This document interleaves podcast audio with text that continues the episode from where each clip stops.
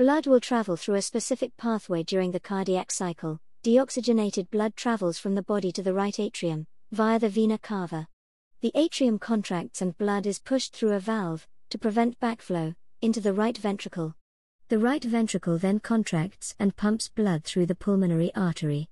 Gaseous exchange in the lungs causes the blood to become oxygenated.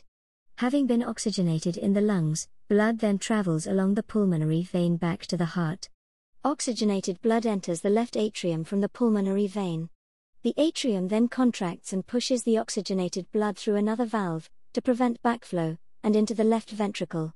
The left ventricle then contracts to pump blood into the aorta, out to the rest of the body, at a high pressure. Systole is the process of contracting and pumping out blood. Diastole is the process of relaxing and filling up with blood. The heart beats in two phases, both of which involve systole and diastole.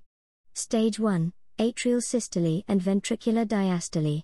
Firstly, the atria contract together and pump out blood, atrial systole, into the ventricles. Stage 2 Ventricular systole and atrial diastole. Secondly, the ventricles contract to pump blood out of the heart, ventricular systole. While this happens, the atria relax and fill with blood, atrial diastole. There are three key measures of heart performance stroke volume, cardiac output, and heart rate. Heart rate or HR is the number of times the heart beats, usually measured in beats per minute or BPM. Stroke volume or SV is the volume of blood that the left ventricle pumps out with each beat. Cardiac output Q is the volume of blood that the heart can pump out per minute, usually measured in liters per minute. Exercise increases the body's oxygen demands.